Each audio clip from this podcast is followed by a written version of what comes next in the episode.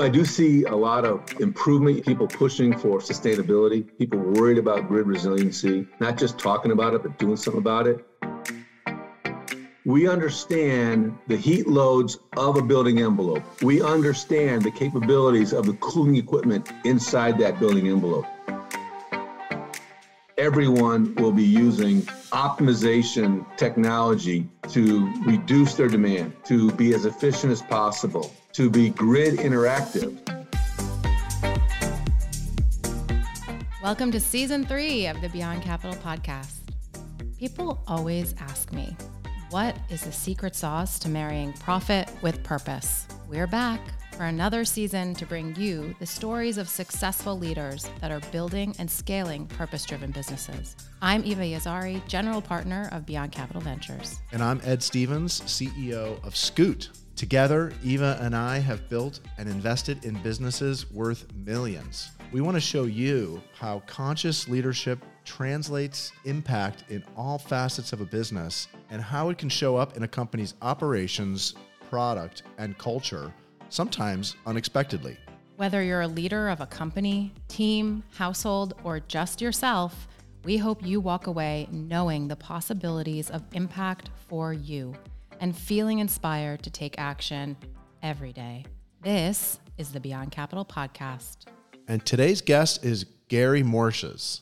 Gary is an energy industry veteran specializing in market deregulation, risk management, supply, asset optimization, and technology. Gary is the CEO of DemandQ, a certified B Corp. DemandQ deploys a proven optimization solution for commercial sites that reduces peak electricity demand and electricity bills while providing sustainability benefits without adversely impacting customer comfort. I got to learn how they do that. Demand DemandQ's intelligent demand platform is deployed in thousands of locations and meters across all lower 48 states and has kept more than 100,000 tons of CO2 from being generated at fossil fuel power plants. Wow, incredible. Welcome, Gary. It's, it's great to have you on the show today. Nice to be here. Thank you. So let's start to unpack all of that yeah. and uh, get a little deeper. Can you tell us about your background in the energy industry and what drove you to become involved with Demand DemandQ? Yeah, it's an interesting background. I'm a I'm an energy guy, true and true. I started in refining, got into natural gas and power back when it deregulated. So I've seen the evolution of these markets develop. I've seen the evolution of new technology, new generation technologies, and we've seen a lot of volatility in prices over the time.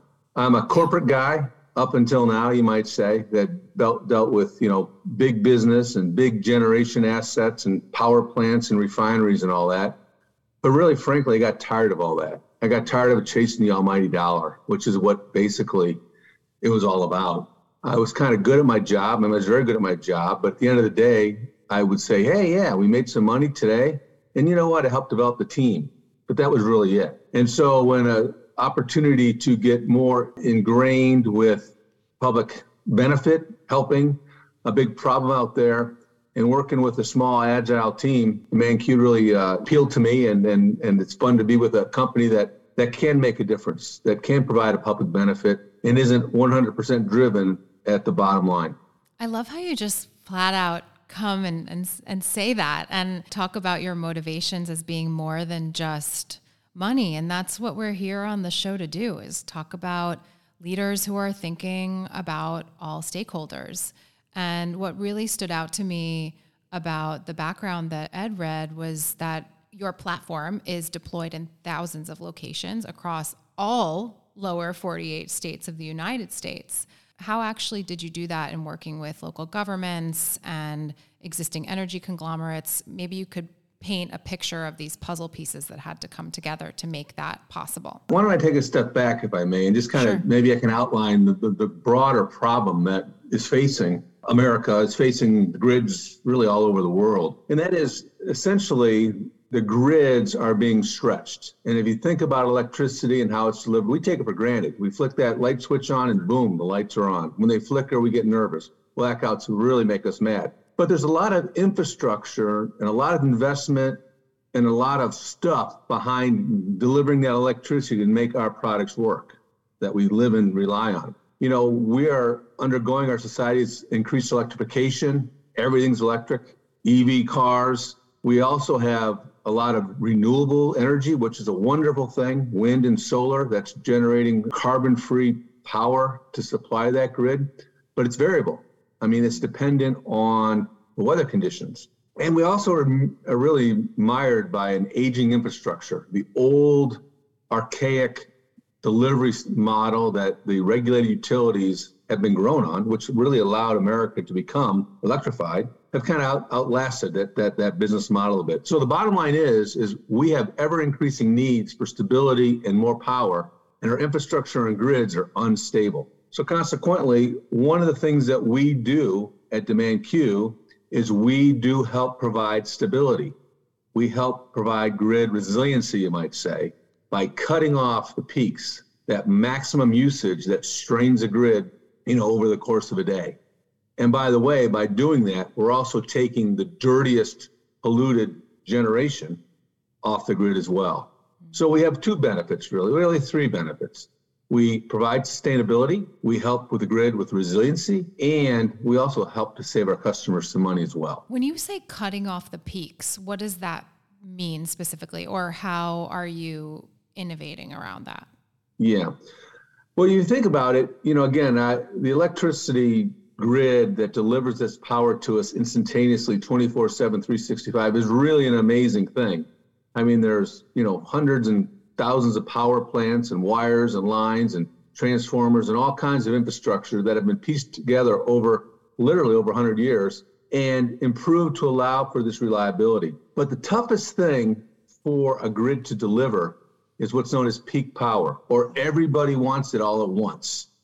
Because power is an unusual commodity. It's really hard to store. Now, yeah, battery technology is coming into play, but you know, unlike oil and gas or gold or whatever, you know, you can produce it and you can stockpile it. You really can't do that very much with electricity. There's very limited storage capacity. So what has to happen is the grid and all its technology has to instantaneously balance supply and demand. Right. And that means turning on and off power plants instantaneously. And when people turn on lights or start up generators or motors or whatever, and it's turning them off. So that that balance, it's that constant, continuous balance that puts a lot of strain on the grid. And what's really tough on the grid is when everyone does it at once. Right. And so you get this peak power, which again really stresses the grid from an efficiency standpoint and from a cost standpoint, which translates into more pollution emitting generation that's relied on to meet that peak demand. Is that because the peak demand, when they turn on more power plants, as it gets higher and higher demand, they the, what they're turning on is dirtier than what's mm. running all the time. Yeah, the, the grid actually is a very smart managed very smartly. They what they do is they will basically consistently minimize the cost to generate the power needed.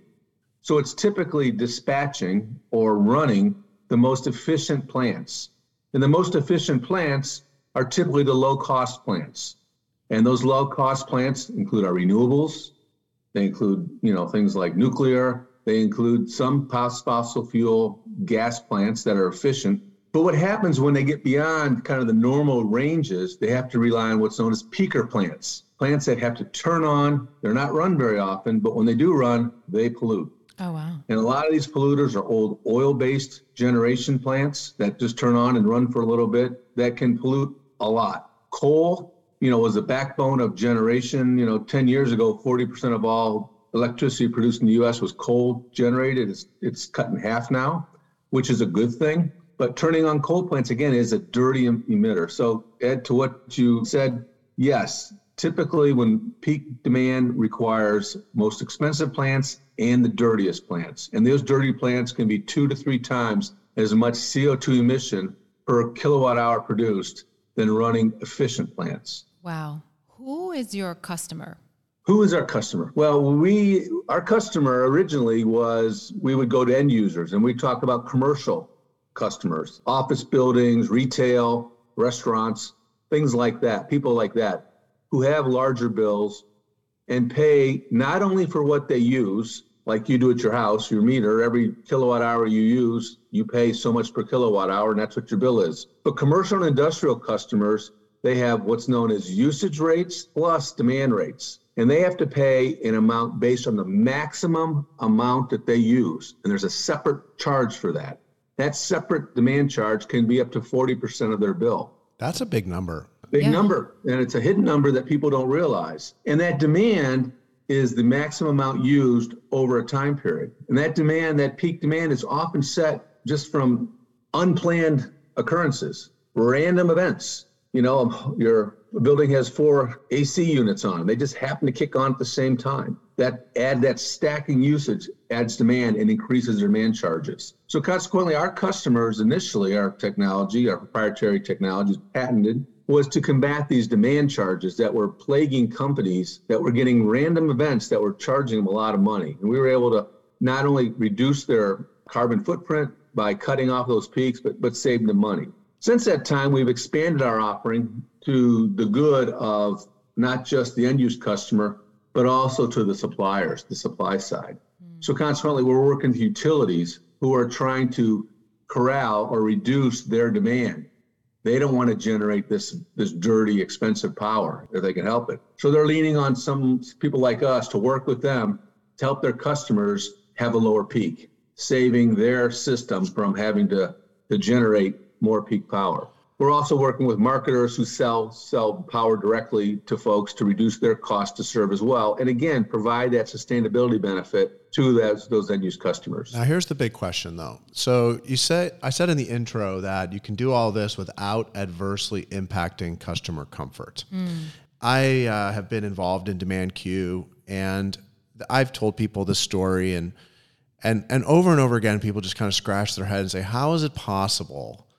That you reduce the because if you know if my giant shopping store, if my Walmart needs to cool down, like how are you going to stop it from running the air conditioners to you know lower that peak demand without impacting customer comfort? Is there an easy way to describe how DemandQ magically solves that? It's not magic. it is proprietary and it is patented, but it's an analysis that we do on how building envelopes work. We understand the heat loads of a building envelope. We understand the capabilities of the cooling equipment inside that building envelope. We understand what impacts weather on that building envelope, and we optimize that equipment to meet the needs of that set point much more efficiently, much more effectively than without us. Wait, what's a building? In other words, wait, wait, wait. What's what, back up? What's a building envelope? I was going to ask. Building envelope. Okay. So, okay. Well, I'm sorry. I'm sorry. I don't know what that is. I'm sure there's no, like a thousand people I, listening are like, "What the heck is?" No, I I hear you. It's, you're right. I'm sorry. I'm I'm, uh, I'm talking shop. You're an energy nerd. It's okay. it's why we have you on the show. Yeah, we want to learn. All right. What is a building envelope, and how does that? Build building envelope is just that. It's the build size of the building. Mm. It's got walls. It's got windows. It's got equipment in there. It's got doors. It's got the building envelope, that building site has what we will determine a heating and cooling load. And it has thermostats that basically folks want to maintain a temperature in that inside that building. A store may want to keep it at 71 degrees. That's fine. But they have a number of air conditioning units to do that. For example, a big box store, they may have 8, 10, 12, 14 air conditioning units cooling the various zones inside that building to keep it cool throughout. So what we do is we basically network that all that equipment, all those thermostats, and we figure out the most effective way instantaneously on which equipment to run, which to stay off, and how to run things more efficiently, more effectively to keep that temperature at the set points more efficiently, more effectively. We are able to do so without altering the set points. In other words, they turn their thermostat to 71, we're going to maintain 71 degrees. We won't run all the equipment at once. We don't need to. We may use one of those air conditioners may stay on longer. We won't turn the next one on because we don't need it. No one person is making those decisions. It's our optimization algorithms, our models that understand that building envelope or that condition of that building, the equipment in there and the weather, and come up with a plan to minimize the demand and the usage to make that happen. And the beautiful thing about our technology is nobody even knows we're doing it. They love it because they just go about their business. They don't know what air conditioners are turning on or off or when they're turning on or how hard they're running. All they do is they see a reduction in their bill and they can quantify a reduced carbon footprint because they're consuming less peak power over the course of the month. Wow. I'm going to ask you a non energy nerd question. Why does it need to be so cold? Are there any scenarios where Oh, in you, the building. in the building envelopes? Are there Yeah. any scenarios where you advise, you know, oh, uh, Walmart, and to use Ed's example, that they could set the thermostat to 73 and everything would be just fine? That's a great question. Our nerds, uh, our engineers are really top notch. We find those kinds of issues, and it's it's it's because lots of people have equipment that's not well sized, not well conditioned, and not well understood. In other words, they also run their equipment a lot longer than necessary. We kind of put a building on cruise control. We're going to keep you at that 71 degrees. We're not going to let it get down below 70, 70 and a half degrees. We're not going to let it get above 71 and a half, any zone, anytime. So we maintain a much smoother dispersion of temperatures without those extremes that you do see oftentimes in Yeah. building. Yeah, it, mm-hmm. it, it's it's like Got it. sometimes it's just turned down too cold, but sometimes like the store manager is like dealing with a building envelope. Maybe the building is west facing with a lot of glass, Yeah. and so it's going to heat up really hot in the afternoon, and they know that, so they they're not going to be adjusting the thermostat all day long. So they know they got to keep that place cold because it's going to get warm at like four o'clock unless they do that. So, Understand. so there's some stuff, but most of the time they keep places too cold. yes. They do. There might be some do. energy savings in there. Maybe. Tremendous, tremendous energy saving, tremendous waste. We we find it's kind of funny when we get into a building, we look at the history and we analyze everything. We've got terabytes of data on buildings and set points and thermostats and all usage and stuff like that. And we find all kinds of mistakes. So we'll find, you know, hey, they have 12 zones. They got 11 air conditioners running. They got a heater running in the back because it's too cold. I mean, it's those, That doesn't those surprise me. and we're not just talking about the money, but the the, the energy and the, the pollution and the, the, the carbon footprint waste on just silly things is just overwhelming.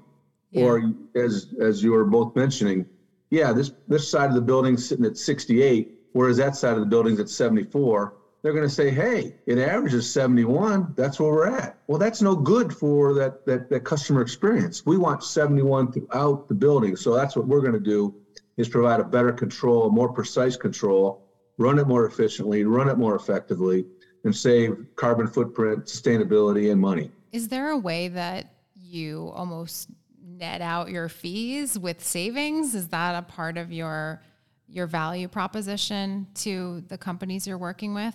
Our value proposition is, I mean, we are a SaaS business. I mean, we have no equipment necessary. We basically tie in via the cloud directly to what's known as kind of the brains behind a building. It's called a building automation system. It's a little computer that kind of runs all the equipment that most commercial buildings have. So we'll tie via the cloud directly to that and run our optimizations via the cloud to their site. By the way, we can also tie into EV smart EV chargers as well and optimize accordingly. But long story short, we're not putting equipment in, so it's a SaaS-based model, and we have a monthly fee that we charge. And typically, our customers will save a considerable amount of money more than we do charge. Plus, plus we'll quantify the carbon footprint benefit that that we bring to bear as well. When you're telling the story of the company, do you still encounter people who think it's too good to be true that you can run a business and have impact on the environment?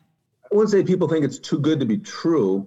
I think people think it's too complicated. Mm. Or what we have found right now with with business where they are, you know, we're talking to our energy managers and facilities people. They got too much on their plate. They just don't want to take on this new wonder product or whatever service. And that's what we've found. It's not that people don't don't believe us, that they don't like it. It's just that they just can't get to it right now. They're just overworked and why take on another something else, you know? So it's hard to find the the right person to really enable this to happen. But when it does, it provides a lot of benefits to the company. The CFO is going to be happy. The sustainability person is going to be happy. The marketing person is going to be happy. The customers will be happy. And we'll be happy, and the grid will be happy. There's a lot of benefit, the big pie of value in a number of ways that we that we provide to a lot of parties here. Are there any new branches that you could see DemandQ working in with the SaaS platform? You know, we are going out after more verticals and trying to partner with companies to help our market reach. A good solution that's, if you think about energy in a building, and, and buildings, by the way, they consume about 70% of US electricity goes into buildings. No one thinks about that, but that's a huge, wow, huge number. There's a lot of optimization that can be done out there.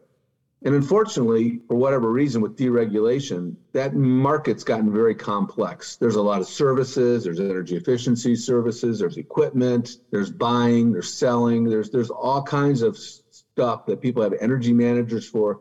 So what I'm trying to say is it's a very convoluted and complex marketplace that we're dealing in right now. You know, overcoming that, we are trying to help solidify our market reach with established partners to facilitate our solution as a part of a broader solution, a broader service to a customer. Because we bring added value, we bring better ROI, we bring better sustainability to those partners.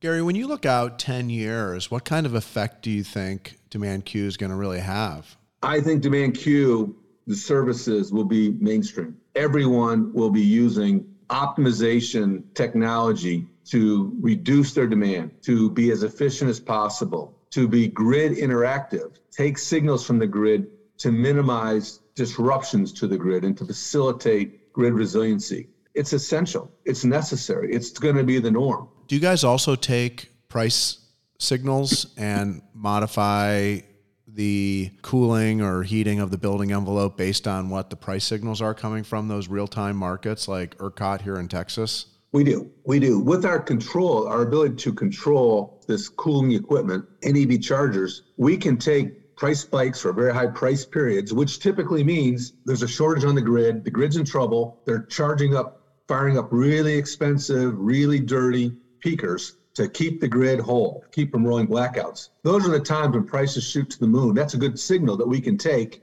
and we can tie real time into those ISOs, the guys that manage this kind of stuff, and shift load away, curtail load at that immediate time. It's a real time service that we provide that can react and proact to help the grid and to reduce that high cost dirty power that has to be produced at that time. And when we say high cost, put some numbers on that for me. So let's say that I'm like hanging out here in Texas in July and it's like normal price and then all of a sudden we have one of these peak moments. What would be the price that I assuming I'm on a floating price kind of buying in real time. What would be the difference in price from normal to like peak? Well, normal prices, and Texas is the Wild West, and it's the only ISO that's set up like this, but it's it's it's a huge market, as you well know. ERCOT, Texas has a lot of wind and has typically very low prices. Call it $30 a megawatt hour. That's about three cents a kilowatt hour that you would see on your bill. And that goes like that for days and days until there's a problem. And we've seen that already this year where you're going to see prices pop to $500 a megawatt hour, $1,000 a megawatt hour, up to $7,000 a megawatt hour. It can go, you know, 100 times normal for a period of time. Those costs get reflected in people's bills. Poor folks down in Texas saw that uh, winter with, with all the freezes, uh, I think yes. February. And we lived and through that. You lived through that and you saw bills that were 10 times higher, 20 times higher than normal just for that period because the grid had such a problem meeting peak. They had to really go to inefficient, very expensive power plants to, to make that need. And they're still rolling blackouts. So we're trying to combat that. We're trying to help the grid with grid resiliency, shield our customers from really high prices, and also help the environment by not forcing expensive, dirty generation to, to pollute the earth and cost a lot of money to the grid. I think it's incredible.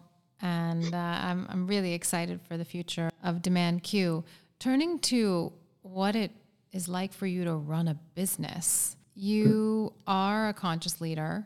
That's very clear. So, how do you cultivate a company culture that reflects your company's mission and purpose? Well, you're making it sound like it's harder than it is, but I came into the company, okay, and, again, I run, I'm a corporate guy, I run much larger companies and, things like that. But, you know, we had a core competence of, of people, people that, mostly engineers that understood this technology, had a vision going forward on what it could do for the grid, what it could do for sustainability, what it could do for customers. So I can't take credit for for starting that up. I inherited this thing and gladly and I'm broadening it and strengthening it and trying to get scale to our to our company. But the thing about it is is our people are committed to this. They all joined us knowing we're a small, you know, agile startup, that we had a cool technology that worked, that we had a cool technology that provides sustainability. Those are the types of people that were in the company before I joined, and those are the people that we've been hiring since since I did join. And the funny thing was, we just became a B Corp just a couple months ago. We went through that process, and it's quite a process, and and and, and I know you've gone through it but it really wasn't that hard for us. And uh, because we were doing all this stuff anyways socially conscious rules and, and, and, you know ways that we run the business that we treat people you know the fact that we do contribute to sustainability with our, our, our product. So yeah we do a little bit of formality here get get our board to approve that you know we were going to become a b corp and not just you know behold to the shareholder but the stakeholders as well. And it passed no no problem. So it was a pretty easy transition for us and it's just been part of the dna since the company was created. And i like it. It's fun. And when we talked to the, the folks about doing this b corp everyone was so excited. It was it was it was great. I can imagine. Uh, congratulations on that. So gary would love to get to know you a little bit better with our rapid fire questions. Uh-oh. Here we go get ready the first question is What book is on your nightstand right now? The Diary Keepers. It's a story about Jewish community in Amsterdam and in Holland for the Holocaust and what, what went by. And they had people from both sides with the day to day. It's really eye opening and traumatic. I'm a big World War II history buff, and this I like the, the peoples, and this is a really interesting book. Okay, what is your go-to beverage in the morning? Coffee, tea, or caffeine free? Caffeine free. What? Wow. Ed was not drink, expecting I don't drink that. coffee or tea. You don't? No, no. I've been known to drink Coke in the morning, but milk or something, yeah. That is unbelievable. That says a lot. You are an energizer, bunny. How do you, where do you get your energy well, from? Well, I've been known to take a, you know, Red Bull during the day or so. you know. we need to add that into the question. Oh my God. Yeah. Name yeah. something that is giving you hope right now. The weather's great outside. That's exciting when you live in Ohio. That's that's a good thing. That's a great question. I just be I'm a pretty optimistic guy. I always see the glass half full. I'm always very positive about everything. You know, I do see a lot of improvement, you might say, and, and the tailwinds about people pushing for sustainability, people worried about grid resiliency, not just talking about it, but doing something about it. And it's fun to be a part of a company that's kind of ahead of this and can provide the services right now to folks. That's exciting. What is a big trend that you're watching right now in your industry? I am watching the renewables, the deployment in, in grids and things like that. I'm all for the renewables, they're important, but we have to maintain a balance in order to keep the grid resilient. Do you have a favorite resource that you use for staying up to date on current events in your industry? Energy Society, American Energy Society comes out with some. I read Utility Dive. Those are two that I keep up with. Um, retail Dive as well. A lot of our customers are on the retail front, and that keeps them. And the old Wall Street Journal. Do you read the Energy Nerd Times? no, I don't question. know that. I don't know that, but if you can give me a subscription, I'll probably would. Ed reads it. yeah. I'm the author. You're an energizer bunny. You don't drink coffee, but you do drink Red Bull. So after a, a tough day at the office, you know, you're out there saving, really concretely saving carbon emissions, preventing the need to build more power plants, saving people money. This must stress a guy out. What's your favorite way to unwind? Well, I'm close to my family. You know, wife and I were empty nesters here, so that that's always a good thing. But I'm a big sports fanatic. I play basketball still. I golf a lot. I'm really big into pickleball right now, so I try to get out a couple, three, four times a week with a pretty active sports or my bike. So I'm an outdoors guy. That's so nice. What is one piece of advice you would give to your younger self? why did I get in this energy business? this is the this is the the trendy business right now, though. Well, yes, it is. But but you know, truth be told, it's funny. You know, my kids are graduating and stuff. I mean, have graduated and stuff, and they're in business and all that. And I told them not to get into energy because it's so disruptive. It's cool, it's fun. I've enjoyed it. I've had a good career, but I've had to move a lot. You know, I've had to switch around a lot with with the changes in regulation and everything like that, which I wouldn't wish upon anyone. That's probably my biggest regret. But by the same token, I do like the the changes and the opportunities. I thrive on change and stuff. So I mean, I'm giving you a wishy-washy answer here, but, but you got to be true to yourself. It doesn't really matter what you do as long as you enjoy it because your career it's not just money it's not just title or status you got to get into it that's whatever makes you tick go for it you'll do well in it and you'll be happy and that's what life's all about it is to wrap up what will DemandQ look like in 10 years what is your vision as the ceo of the business well, again, as I mentioned a little bit before, I think DemandQ is going to go mainstream and then it'll be just a part of operations of commercial and industrial sites all across America and the world for that matter. That this optimization based on grid interactive information, whether it's peak demand or high prices or will be part of how buildings will be run and optimized to keep people cool, keep operations moving.